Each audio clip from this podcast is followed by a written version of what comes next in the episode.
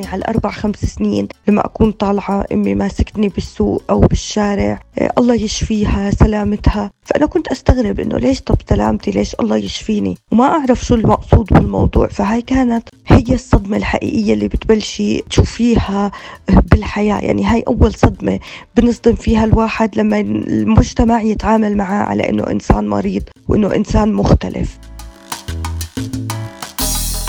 كانت هاي مشاعر روان الصغيرة أول ما اصطدمت بكلام غريب من المجتمع. ليش ممكن حدا يحكي لها سلامتك أو الله يشفيكي وهي مش مريضة؟ بالعكس طفلة شقية بتلعب بتتعلم وبتتعرف على عالم حط قدامها كتير من الإعاقات. طفولتي كانت خصوصا بالمرحلة آه، الصغيرة من عمري زي طفولة كتير من أولاد الثمانينات آه، كنت أروح أنزل ألعب بالحارة مع الأطفال. والفكرة إنه العمر الصغير من الصغار أو الأطفال كتير بيتقبلوا الاختلاف. كل ما بنكبر بصير يكبر الاختلاف بيناتنا بصير نطلع عليه. ويمكن الأهل يمكن المجتمع إلهم دور إنهم يظهروا الاختلاف أكثر من الأطفال نفسهم اللي ممكن يتقبلوه أكثر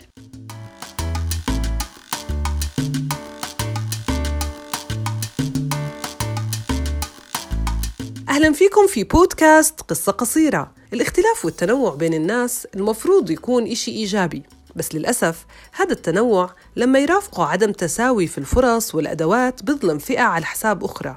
قصة روان اليوم هي نرجع نأكد إنه لازم نطلع من إطار كلمة يا سلام أو يا حرام لما نقابل شخص من ذوي الإعاقة.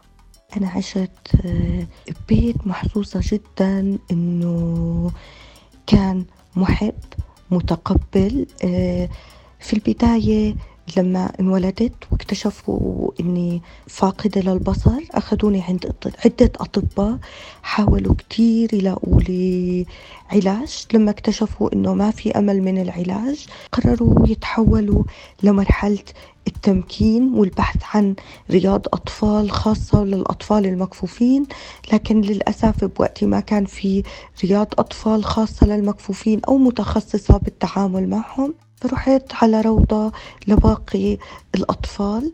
بعدين دخلت على مدرسة المكفوفين من الصف الأول للصف السادس. بهاي المرحلة تعلمت بريل آه، وكانت مرحلة مهمة بحياتي. آه، أتاحت لي فرص مختلفة.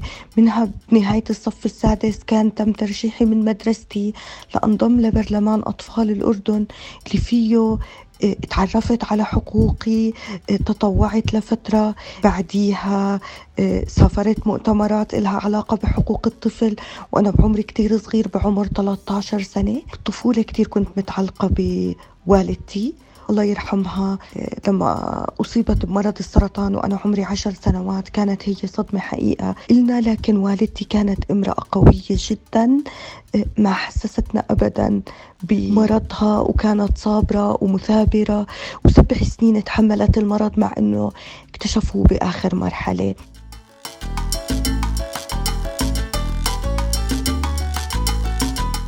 من طفولة روان وهي بتحاول تصنع فرق. فرق له علاقة بكيف المجتمع المفروض يتعامل مع الاختلاف. كانت تثبت من هي وصغيرة إنه الموضوع كله متعلق بالأدوات. بالصف السابع كانت نقطة تحول إني انضميت لمدارس لغير المكفوفين. كانت الطالبات أحيانا يستغربوا إنه أنا كيف بقرأ كيف بكتب. كيف باكل؟ كيف بشرب؟ كيف بتحمم؟ فكنت أنادي البنات وأبادر أنا باكل وبشرب زيكم بتحمم زيكم بنقي اواعيي لحالي. كل هذه التفاصيل بالطفولة. آه، طفولتي كانت كتير مليانة. عمر 13 سنة انضميت لمدرسة المسرح وصقلت شخصيتي كتير.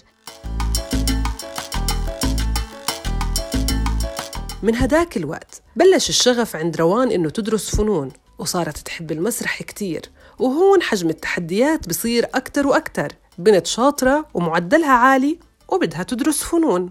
ما كان إشي سهل إني أدخل كلية الفنون والتصميم لأنه أنا أول شخص بيدرس مسرح كشخص كفيف فكان بالنسبة لل... للفريق الجامعي مش إشي سهل ولجنة القبول لكن كان إصراري واضح من أول لحظة لما قالوا لي إنه ما بنقبلك قلت لهم عادي كل سنة باجي وبقدم. آه، تجربتي بالجامعة كانت ثرية كان فيها من التحديات ما فيها وكان فيها من الإنجازات الكتير. كان فيها من التحديات بعض الدكاترة كانوا بيستقلوا بقدراتي وبيعتبروا إنه أنا جاي مثلا أكتب بس أمثل أو أخرج إنه ما مش شايفيني بهذا الإطار فكان في جزء من التنميط اللي أصريت إني ألغيه وعرض التخرج اختاروا عرضي ليكون عرض الافتتاح قدام نائب رئيس الجامعة فهذا كان إنجاز كتير مهم. ولما كانت الإنجازات والتفوق بيكبروا في حياتها. انسألت سؤال وكانت نتيجته علامة فارقة في حياتها ونجاح بزيد سنة عن سنة. السؤال كان بسيط كيف ممكن تفيدي مجتمعك؟ قلت لهم بإيجاد مكتبة صوتية ليش قلت مكتبة صوتية؟ لأنه لما كنت صغيرة ما كان في كتب ثقافية بالبرل ليش قلت مكتبة صوتية؟ لأنه المكتبة الصوتية ممكن يستفيد منها كل الأطفال سواء كانوا مكفوفين أو غير مكفوفين على حد سواء فمن هون بدأت الفكرة. فعليا هذا السؤال انطرح والناس لما طرحوه على مجموعة من الشباب والصبايا ما اكتمل أي مشروع بخصوص هذا الموضوع إلا مشروع رنين. آه، يمكن هي الشرارة اللي خلت المشروع ينطلق. فعليا بال 2005 بدأت المشروع بإنتاج 13 قصة مسموعة بشكل درامي بشكل تجريبي piloting الحلو إنه كل حدا تطوع لإنجاز هذا المشروع. الممثلين آه، المخرج أنا اشتغلت مساعد مخرج لأنه قلت ليش ما أستفيد من دراستي بإنتاج قصص مسموعة درامية وأكون مساعد المخرج. الاستوديو أخذناه مجانا لكن كان في تحدي لناخذ حقوق النشر. وفعليا ضليت أناضل من أجل هذا المشروع لحد 2009 بال 2009 حصلت على جائزة الملك عبد الله للإنجاز والإبداع الشبابي واللي مكنتني من أحول آه، فكرة رنين آه، مؤسسة متكاملة بتوفر محتوى صوتي باللغة العربية للأطفال بتوفر تدريبات نوعية للمعلمين كيف يستخدموا القصة المسموعة كأداة تعلمية. القصة من خلال الفنون المختلفة مثل الدراما تصنيع الدمى واليوم الحمد لله وصلنا لأكثر من 2000 معلم ومعلمة وأكثر من 40 ألف طفل وطفلة. المكتبة الصوتية اللي بتخدم كل الأطفال وبتنتج القصص المختلفة. صاحبة هالمكتبة عندها الكثير لتحكي عن مواقف مرت فيها بحياتها. من أبشع المواقف اللي صارت بحياتي رح تستغربوا إني كنت رايحة على مدينة ملاهي بوحدة من البلاد العربية وأصر لي على الباب إنه بدخل بس ما بلعب. طب هل هي بتعتمد على النظر؟ لا. في ناس ماتت بالملاهي هذه فما بدهم يعني أدخل أو تأذت طب هل هم من ذوي الإعاقة؟ لا بس أصروا إنه ما في داعي. روان قدرت فعلا تطلع من عباية التنميط وعملت مشروعها الخاص واللي بيفيد المجتمع بس دائما كانت تنحط في قالب وإطار محدد. طبعا أن تكوني آه، مرأة وأن تكوني امرأة من ذوي الإعاقة فيعني القوالب اللي بتنحطي فيها والتنميط اللي بتنحطي فيه مش عادي. طول عمري ما بعمري آه، أنا حطيت حالي بقالب. وكنت دائما بحلم أني أكون مختلفة وإنه الصور النمطية يمكن قبل ما أفهم إيش يعني صور نمطية بس أنا فعليا بحاول أكسرها. لما قررت بالمدرسة وبعدين بالجامعة أدرس دراما كنت عم بكسر صورة نمطية أو صورة شبه مستحيل إنه شخص كفيف يدرس دراما لأنه ما تعودنا على هذا الشيء. الصور النمطية الأخرى هي كثيرة بالحياة العادية برضه لما يشوفوا مثلا امرأة كفيفة إنه آه ممكن تحبي ممكن تدخلي بعلاقة ما بشوفوها بيعتبروها إنه مش موجودة أو مش من حقك. الشغلة الثالثة والمهمة الصورة النمطية اللي ما زلت لحد هاي اللحظة بحاول أقيمها من الإعلام. أول ما يستضيفوني بأي مقابلة لازم يقولوا الكفيفة.